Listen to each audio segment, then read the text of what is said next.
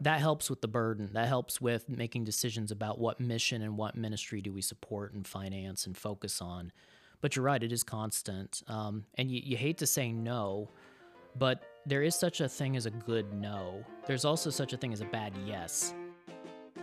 You are listening to the Resolute Podcast, a podcast designed for American church leadership and a ministry of decision mentoring. Today is episode 33 He Ain't Heavy, He's My Sister's Second Cousin's Best Friend's Neighbor. Now, here's your hosts, Chet and Ben. Hey there, guest Tony. Hey, Chet. Hey, you know, what's the best thing about living in Switzerland? I don't know. Tell me. Well, the flag's a big plus. Ugh. Well, I can't decide if I liked your reaction better, Ben, to that uh, that dad joke, or if I enjoyed hearing uh, uh, producer Brandon uh, share the title of this podcast. It, it's it's a it's a toss up. That title's pretty good. I'm just, I'm just really glad I didn't try and read that fresh like I Yeah, practiced yeah, it. there you go. That took a second. There you go. Well, we're talking about not about our sister's second cousin's best friend's neighbor. We are talking about passion and burden. And we're talking about bearing each other's burdens, mm. okay? And maybe even, and here's the beauty of it, okay, when we get to share in the passion mm-hmm. of others uh, when that kind of lines up with our life and stuff. And so, how would you, Ben? And and I need to say this: our our guest Tony uh, is Ben Snyder, my friend. He's the pastor of Carmel Friends Church. How would you describe uh, the burden of your heart? Um, burden's what I got to do. I have to. Just have to do it. Um, There you go. It's compelling. yeah, even if it's inconvenient, and uh, sometimes it can be really inconvenient. Yeah. Yeah. You know, especially in ministry. You know, you you got this burden, and you have to do it. Yeah. And my burden is not everybody else's burden. Yeah. So yeah, Yeah. I just I just totally spaced it. Uh, the who was the guy that was called to uh, go to Nineveh? I just so uh, Nineveh, the people Giddy- of uh, Nineveh, no, uh, uh, Jonah. Jonah. Jonah. Yeah, Jonah. yeah, yeah, Jonah. Yeah, I swear course, we're yeah. pastors. We know our scripture. we Yeah, know this well, stuff. you know, we just have these moments where all of a sudden you just blank out, you know, and stuff. Jonah took three days off, so it's okay. Jonah did, but Jonah had quote, it was a burden for Jonah. Yeah, definitely not a passion. He went Tarshish was a much better place to go, okay, than Yeah. than Nineveh. He had no desire to do that, and he get to he got to Yeah, Take a- first first foreign missionary Yeah? that we see in scripture. First Well, foreign missionary. There you yeah. go. First submarine rider, probably. Too. You know So, what? you That's know, true. Yeah. so, um, uh, does burden kind of ebb and flow? Do you think? I mean, is there is are there seasons to where to where the burden of our heart is greater than others, or or I don't know. What do you think Oh, about that? I mean, yeah, I think burden's really informed by understanding and knowledge. Um, I did some work for a Christian nonprofit. We worked with Quakers all over the world. Uh, uh, fun fact: half the Quakers on the planet are in East Africa. So Kenya, Burundi, Rwanda, you know, Congo, places Yeah. like that. So uh, when I first started working there, I had no burden to learn Swahili. Um, I still don't know much Swahili. My Swahili has come along uh, pole pole, which means slowly, slowly. Um, Nice, well, they, they think that's funny when I say pole pole. Okay, yeah. all right. Um, but yeah, finding finding out uh, about a, a people to be served or to be ministered to, you know, uh, that awareness element that changes all the time, and then the need changes all the time too. You know, you find out one ministry, hey, it's doing great, um, got lots of people supporting it, might not need my help right now. But then you find out about another ministry, um, and the Lord just is opening that up to you. Hey, you know, this is this is something I need you to do. Do you think that that need, okay, or that that that lack or that want, okay, do you think that usually accompanies burden? I mean, can you be burdened for something that's that's already successful? I think so. Yeah, just to just to participate in it, just to be part of it, or to see how maybe uh, I think God often calls us into ministries f- to help us as much as to help someone else. Now, d- you know, uh, don't I, I I hate the the ideology that we sometimes have in the church that I went to do this ministry and I changed so much and it was such a good thing for me and it was such a good way for me to grow. And the talk is all about how the ministry helped me myself i yeah, yeah. but i do think that god does sometimes lead us to help others so that we can grow through the process of helping others grow Okay, now I told you beforehand that you reminded me of of a story. Yeah. Okay, and here's here's my quick story and the lesson I learned from it. I had this young lady come to me uh, at my previous church, and and she said, "Hey, I want to go down to this inner city church, and I want to serve a meal once a month, just once a month, and we're going to go down, and it's hot dogs and macaroni and cheese and blah blah. blah. We're going to go serve the homeless and do this once a month, and I want to know if I can recruit some people from the church." Uh, that we could go down there and do this. And we had been down to this church on several occasions to do joint services and things like that. Sure. So there was an awareness of this place. In my enthusiasm, I was like, absolutely, you can do that. That's great. That's awesome. Let's do this. You know, I'll help you promote it and cheerlead it and all that kind. of. Yeah. And and and so uh, week week one, okay, month one, they had about fifteen people went down when there was only about. There's only about three or four things for people to do, but there's about 15 people that went down to be a part of this meal. You probably can guess where this is going. Yeah. Ben, Okay. Yeah. The next month, they had about 11. okay Third month, guess what? Mm, There's about six. sure Okay. yeah. Until about the fourth or fifth month, it's just her and this other person. Mm-hmm. And she comes to me and she she makes this statement to me. She said, Mm-hmm. "Nobody in this church really cares." I knew, And where, you I knew t- where that was going She was just crushed. yeah I mean, she was just really, really hurt. Mm-hmm. And she didn't. And, and here's the mistake that I made. And here's the sad part, and it gets even worse. Okay. She ended up leaving the church. wow Okay. yeah it's too bad Yeah, because quote nobody cared. Well, Mm-hmm. what I should have done, and I had pastored for a number of years up to that point. It Mm-hmm. wasn't like I was brand new. What I should have done is sat down with her and said, "I think this is fantastic, Mm-hmm. and you need to do this, and we'll get behind you, and we'll promote and everything. But please understand, your passion is not necessarily."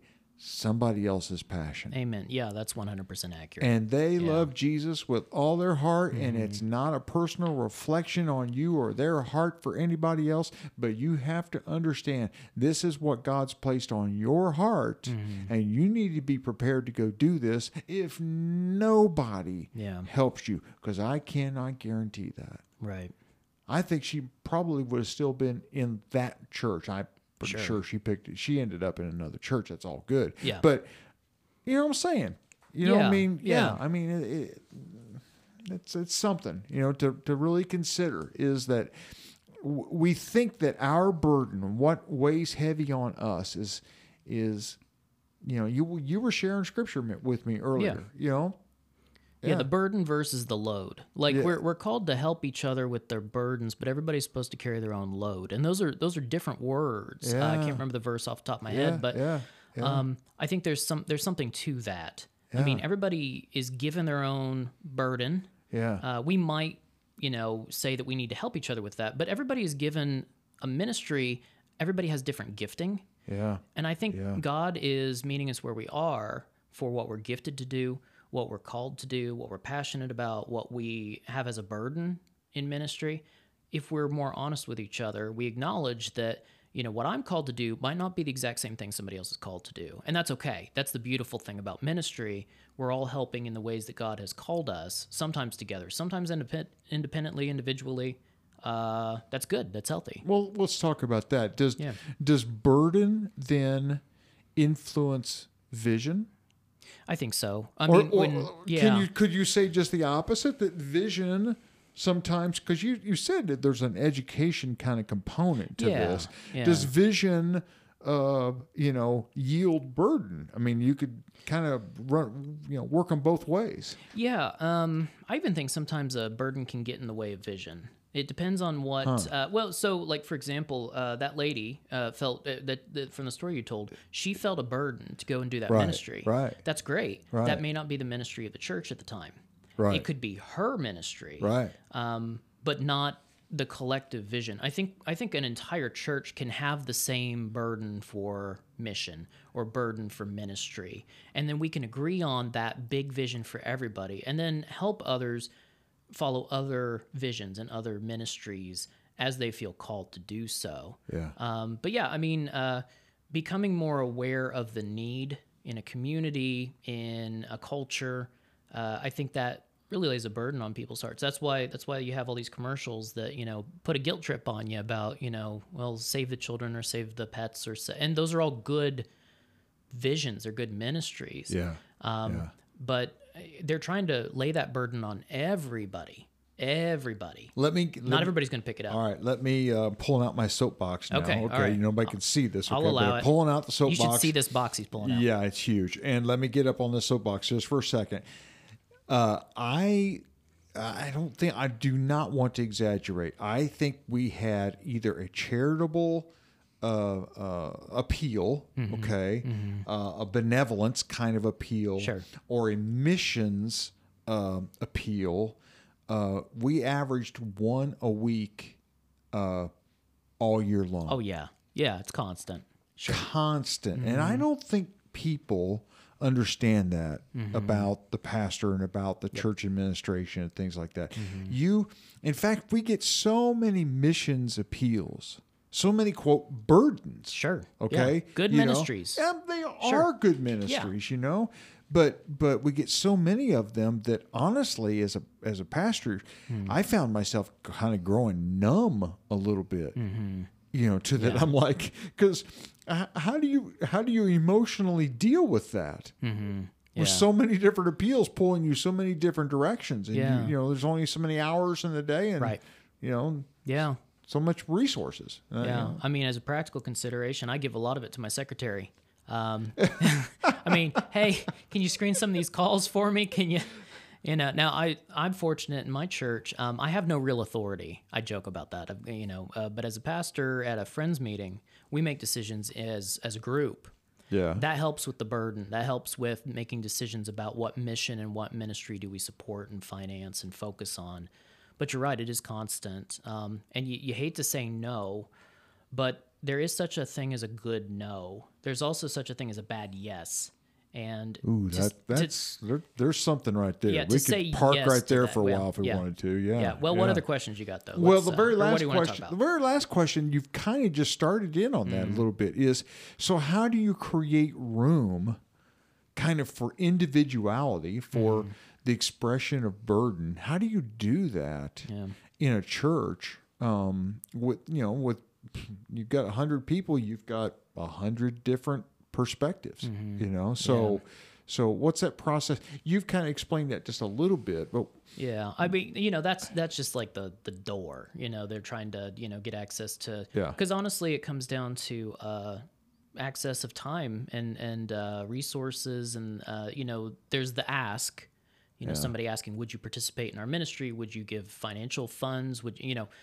And I think most people in churches they want to help. They want to minister. they do. Uh, they want to, you know, uh, but figuring out I don't think it's a matter of heart. no, it's never. what I'm trying to I've- say. Yeah, exactly. It's I'm never been a matter of heart, from what Yeah. I can tell. Yeah. People are happy to help as they are able and as they feel called.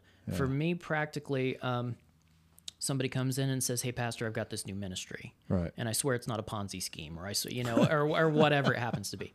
Uh, I mean, the first step for me is I always encourage them. I said, "You and I, let's pray about it.